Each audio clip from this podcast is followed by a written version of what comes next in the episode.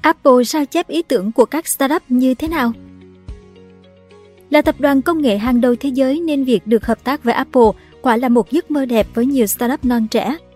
Thế nhưng, cái bắt tay ấy cũng có thể trở thành cơn ác mộng, thậm chí là chôn vùi công ty họ. Bởi lẽ đã có rất nhiều lần trong quá khứ, gà khổng lồ Apple bị kiện giả vờ hợp tác với các startup, rồi sau đó cướp nhân viên và ý tưởng của họ. Nụ hôn của thân chết theo tờ Wall Street Journal, ông Joe Kiani cảm tưởng như một giấc mơ khi được đề nghị hợp tác với Apple thông qua startup Massimo của mình, chuyên đo nồng độ oxy trong máu. Công nghệ của nhà khởi nghiệp này được cho là hoàn toàn phù hợp cho sản phẩm Apple Watch. Tuy nhiên, chẳng bao lâu sau lời đề nghị hợp tác, Apple bắt đầu tuyển dụng nhân viên của Massimo, bao gồm cả những kỹ sư cùng giám đốc phụ trách mạng y tế của hãng, với mức lương cao gấp đôi.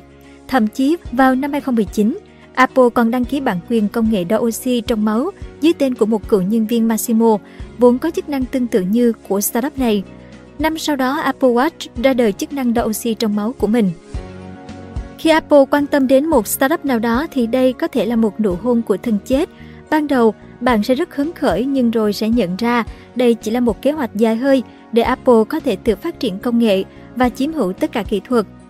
Khoảng 95% tỷ lệ iPhone của Apple được sản xuất tại Trung Quốc và đừng hỏi tôi họ học được trò này từ đâu. Ông Kiani cay đắng và ngậm ngùi kể lại. Tờ Wall Street Journal cho biết, nhà khởi nghiệp Kiani chỉ là một trong nhiều giám đốc, nhà đầu tư, nhà phát minh và luật sư tố cáo Apple ăn cắp sáng tạo của người khác để phục vụ cho lợi ích doanh nghiệp. Phần lớn câu chuyện mà những người này kể cho Wall Street Journal đều có cùng một kịch bản. Đầu tiên, Apple sẽ đến nói chuyện hợp tác hoặc bày tỏ mong muốn tích hợp công nghệ mới vào hệ sinh thái nhà táo khuyết. Thế rồi bất ngờ đàm phán bị hoãn lại và Apple cho ra mắt dịch vụ tương tự trên sản phẩm của mình. Phía Apple cho biết họ không hề ăn cắp công nghệ của ai, luôn tuân thủ quyền sở hữu trí tuệ của những doanh nghiệp khác cũng như các quy định của pháp luật. Tuy nhiên, Apple cho biết những kỹ thuật của Massimo cùng nhiều người mà phía Wall Street Journal nêu ra hoàn toàn là bắt chước từ Apple và họ sẽ tiến hành các thủ tục kiện cáo trên tòa án. Trong khi đó, những người cho rằng Apple ăn cắp ý tưởng của họ thì nói rằng nhà táo khuyết đang dùng nguồn lực khổng lồ của mình để vô hiệu hóa những bằng sáng chế của họ. Cụ thể, Apple sẽ nộp nhiều đơn khiếu nại cho một bằng sáng chế nhằm làm mất hiệu lực của nó cho dù thông qua các vụ kiện chẳng hề liên quan đến tranh chấp ban đầu. Tuy nhiên, đó không phải chiêu trò duy nhất mà Apple bị tố cáo trong việc ăn cắp ý tưởng từ những đối thủ nhỏ hơn. Một lịch sử phát triển đầy tranh cãi Việc cướp nhân viên từ công ty đối thủ là điều không hề hiếm trong cuộc chiến công nghệ và những startup phát triển phần mềm là người hiểu rõ nhất. Cách đây 20 năm, Apple ra mắt phần mềm Sherlock nhằm giúp người dùng tìm được các tệp tài liệu của mình trên máy tính cá nhân Mac hoặc nền tảng tìm kiếm Internet. Thế nhưng khi một doanh nghiệp khác phát triển ứng dụng tiên tiến hơn với nhiều tính năng vượt trội mang tên Watson, Apple đã nhanh chóng cho ra mắt bản cập nhật với nhiều tính năng tương tự. Theo những kỹ sư đã phát triển Watson, chính nhà sáng lập Steve Jobs đã đích thân gọi cho họ để biện minh hành động này. Với một lịch sử tranh cãi như vậy, không có gì khó hiểu khi Apple vướng phải những cáo buộc sao chép ý tưởng hay thậm chí là công nghệ. Thông thường các công ty chỉ có hai cách để chống lại, một là làm rùng beng trên truyền thông để thu hút các cơ quan chức năng về sức mạnh độc quyền của Apple trên thị trường, hai là đâm đơn kiện tập đoàn thuộc hàng giàu nhất trên thế giới. Năm 2016, một người dân tại Florida của Mỹ đã để đơn kiện Apple vi phạm thiết kế iPhone và đòi khoản bồi thường lên tới hơn 10 tỷ đô. Thomas S. Ross khẳng định những mẫu sản phẩm iPhone, iPad và iPod của Apple đều ăn cắp ý tưởng của thiết bị cầm tay do ông thiết kế năm 1992 mang tên Electronic Reading Device, tạm dịch là thiết bị đọc điện tử. Theo hồ sơ trình tòa án của người đàn ông đến từ Florida này, trong khoảng thời gian từ 23 tháng 5 đến ngày 10 tháng 9 năm 1992, ông đã tự thiết kế ba bản vẽ tay của một thiết bị hình chữ nhật với các góc hơi bao tròn. Đúng như tên gọi, Ross dự định thiết bị sẽ sử dụng để đọc các văn bản như truyện, báo, tiểu thuyết hay xem các hình ảnh video trên màn hình cảm ứng. Bản thiết kế còn cho thấy Ross từng tưởng tượng Electronic Reading Device có khả năng giúp người dùng giao tiếp với nhau như điện thoại di động và cho phép lưu lại những tài liệu đã đọc cùng những ghi chú quan trọng vào bộ nhớ. Ông cũng đưa ra phương án trang bị pin mặt trời cho thiết bị. Tháng 11 năm 1992, Ross đã nộp hồ sơ xin cấp quyền sáng chế cho Electronic Reading Device. Tuy nhiên, do không trả lệ phí cấp bằng sáng chế theo yêu cầu, Văn phòng cấp bằng sáng chế và nhãn hiệu tại Hoa Kỳ đã loại bỏ đơn của ông vào tháng 4 năm 1995. Năm 2004, Ross tiếp tục nộp hồ sơ xin cấp quyền tác giả cho bản vẽ kỹ thuật của Electronic Reading Device. Trong đơn kiện Apple, Ross khẳng định ông đã phải chịu những thiệt hại rất lớn, đến mức không thể bồi thường bằng tiền. Tuy nhiên, Ross vẫn khẩn thiết yêu cầu các cơ quan chức năng giúp ông đòi lại công bằng và muốn Apple phải bồi thường tối thiểu 10 tỷ đô kèm theo 1,5% doanh thu của công ty từ các thiết bị vi phạm thiết kế. Đơn kiện của Ross được tòa án quận Southern tại Florida tiếp nhận. Sau đó, nhà phát triển phần mềm Bliss Inc. cũng đã kiện Apple ăn cắp công nghệ ẩn danh địa chỉ email trực tuyến của họ khi phát triển dịch vụ Sign In with Apple vào năm 2019. Mục tiêu ban đầu của nhóm phát triển là xây dựng nền tảng tương thích với hệ sinh thái iPhone. Thế nhưng vào năm 2021, Apple đã cho ra mắt một dịch vụ có chức năng tương tự mang tên là AirTag. Hiện Bộ Tư pháp Mỹ đang điều tra xem liệu Apple có dùng hệ sinh thái của mình làm mồi câu các doanh nghiệp nhỏ, qua đó ăn cắp ý tưởng hay công nghệ nhằm phục vụ cho tập đoàn hay không. Sự thật là những công ty này đang bắt chước sản phẩm của chúng tôi hoặc là bóp nghẹt sự cạnh tranh bằng những bằng sáng chế không hợp lệ. Chúng tôi sẽ tiếp tục đấu tranh chống lại những lời tố cáo này trên tòa nhằm bảo vệ những thành quả công nghệ thay mặt cho khách hàng của công ty và sức khỏe cộng đồng, người phát ngôn của Apple nêu rõ. Chúng tôi sẽ cạnh tranh với bạn. Kể từ khi thành lập cho đến nay, Apple đã nổi tiếng về khả năng tạo nên những cuộc cách mạng trong ngành, đồng thời chi lượng lớn tiền phát triển công nghệ. Trong năm tài khóa 2022, hãng đã chi tới 26 tỷ đô cho nghiên cứu phát triển R&D, tăng 20% so với cùng kỳ năm trước. Tờ Wall Street Journal cho hay dưới thời CEO Tim Cook, Apple đã cố gắng gia tăng lợi nhuận biên và đa dạng hóa sản phẩm thông qua việc tự phát triển nhiều công nghệ. Mặc dù vậy, tập đoàn đôi khi cũng dùng đến cách mua lại, sáp nhập để tiếp cận công nghệ mới nhằm tiết kiệm thời gian, đồng thời chấp nhận thanh toán tiền bản quyền để tránh xung đột với các doanh nghiệp nhỏ. Trong 3 năm qua, Apple đã trả tiền bản quyền cho 25.000 phát minh đến từ các doanh nghiệp nhỏ. Tuy nhiên, rất nhiều startup vẫn tố cáo nhà táo huyết ăn cắp ý tưởng của họ. Năm 2016, hãng Olive Core Inc. đã phát triển một thiết bị đo điện tâm đồ hoàn toàn tương thích với Apple Watch mới ra mắt.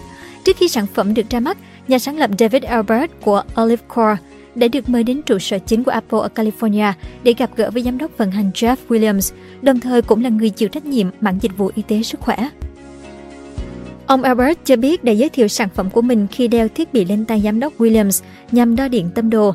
Sau đó, vị lãnh đạo Apple đã nói với nhà khởi nghiệp này rằng Chúng tôi rất muốn được hợp tác với ông, nhưng sau này có thể chúng tôi sẽ cạnh tranh với ông đấy. Năm 2017, Olive Core trở thành thiết bị phụ trợ y tế duy nhất của Apple Watch được cơ quan quản lý thực phẩm và dược phẩm Mỹ FDA chứng nhận. Tuy nhiên đến 2018, Apple ra mắt Apple Watch Series 4 có tích hợp đo điện tâm đồ mà không cần phụ kiện của Alive Core. Nhà táo huyết cũng cập nhật hệ điều hành theo hướng chặn các phần mềm lẫn phần cứng của Alive Core. Chỉ một năm sau đó, startup này buộc phải ngừng bán phụ kiện cho Apple Watch. Phía Apple cho biết họ đã tự nghiên cứu phát triển công nghệ đo điện tâm đồ từ 2012, tức 3 năm trước khi ra mắt dòng sản phẩm Apple Watch, lời giải thích mà Alive Core không cảm thấy thuyết phục. Năm 2021, Alive Core đã để đơn kiện vi phạm quyền sở hữu trí tuệ lên Ủy ban Thương mại Quốc tế ITC. Tháng 12 cùng năm, Ủy ban này đã ra phán quyết có lợi cho Alive Core khi cấm nhập khẩu vào Mỹ bất kỳ Apple Watch nào có tiện ích đo điện tâm đồ. Đáp trả, Apple đã đưa ra tranh chấp lên Hội đồng xét xử quyền sở hữu trí tuệ PTAB. Đây là đơn vị được thành lập nhằm vô hiệu hóa những bằng sáng chế xấu, vốn được thành lập để vòi tiền mà chẳng sản xuất được bất kỳ sản phẩm nào. Hội đồng PTAB đã vô hiệu hóa các bằng sáng chế của Alive Core, qua đó cũng bãi bỏ luôn được lệnh cấm của ITC trước đó. Tất nhiên Alive Core vẫn đang kháng cáo, đồng thời cho biết Apple đang tìm cách vô hiệu hóa nốt bảy bằng sáng chế khác của startup này dùng tiền để vùi dập các startup non trẻ. Kể từ 2012 cho đến nay, Apple là doanh nghiệp nộp nhiều đơn kiện cao nhất lên PTAB so với những ông lớn công nghệ khác. Phần lớn các giám đốc và luật sư tham dự những vụ kiện thế này cho biết chi phí tối thiểu thường vào khoảng nửa triệu đô cho mỗi vụ kiện, một con số quá cao so với những startup non trẻ thiếu vốn muốn chống lại tập đoàn giàu nhất thế giới. Cựu giám đốc Andre Lanku của PTAB mới thôi chức vào năm 2021 nhận định hệ thống băng sáng chế hiện nay đang ưu tiên có lợi cho các tập đoàn lớn. Đây không phải một sự trùng hợp ngẫu nhiên, mà đó là kết quả của hàng thập kỷ thúc đẩy vô số chính sách, khiến tình hình trở nên ngày càng phức tạp. Một câu chuyện tương tự cũng xảy ra với Valencel Inc. vào năm 2013 khi hãng phát triển công nghệ cảm ứng nhịp tim cho người vận động thể thao.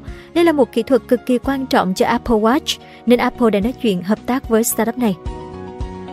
Trong quá trình thỏa thuận, Apple luôn tìm kiếm các thông tin công nghệ từ phía Valencel, đồng thời đòi startup cấp phép công nghệ để thử nghiệm một nguyên mẫu trong vài tháng.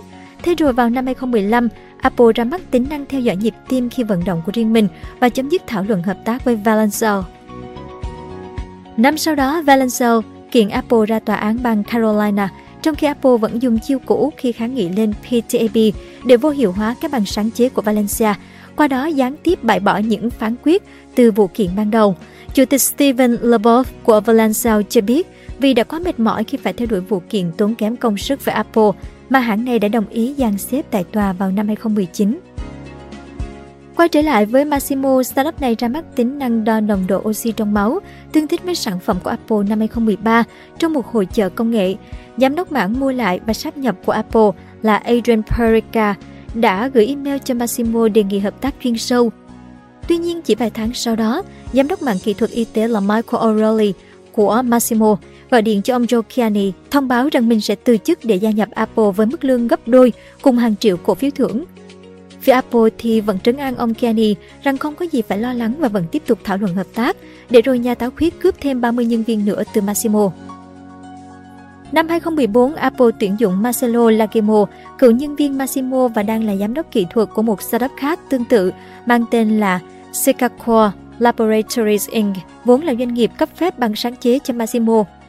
Cực chẳng đã, Massimo vào năm 2020 đã kiện Apple lên tòa án Southern California vì ăn cắp thông tin thông qua tuyển dụng nhân viên của họ.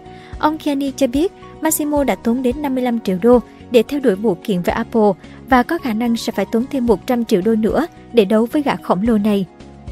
Cảm ơn bạn đã xem video trên kênh Người Thành Công. Đừng quên nhấn nút đăng ký và xem thêm những video mới để ủng hộ nhóm nhé!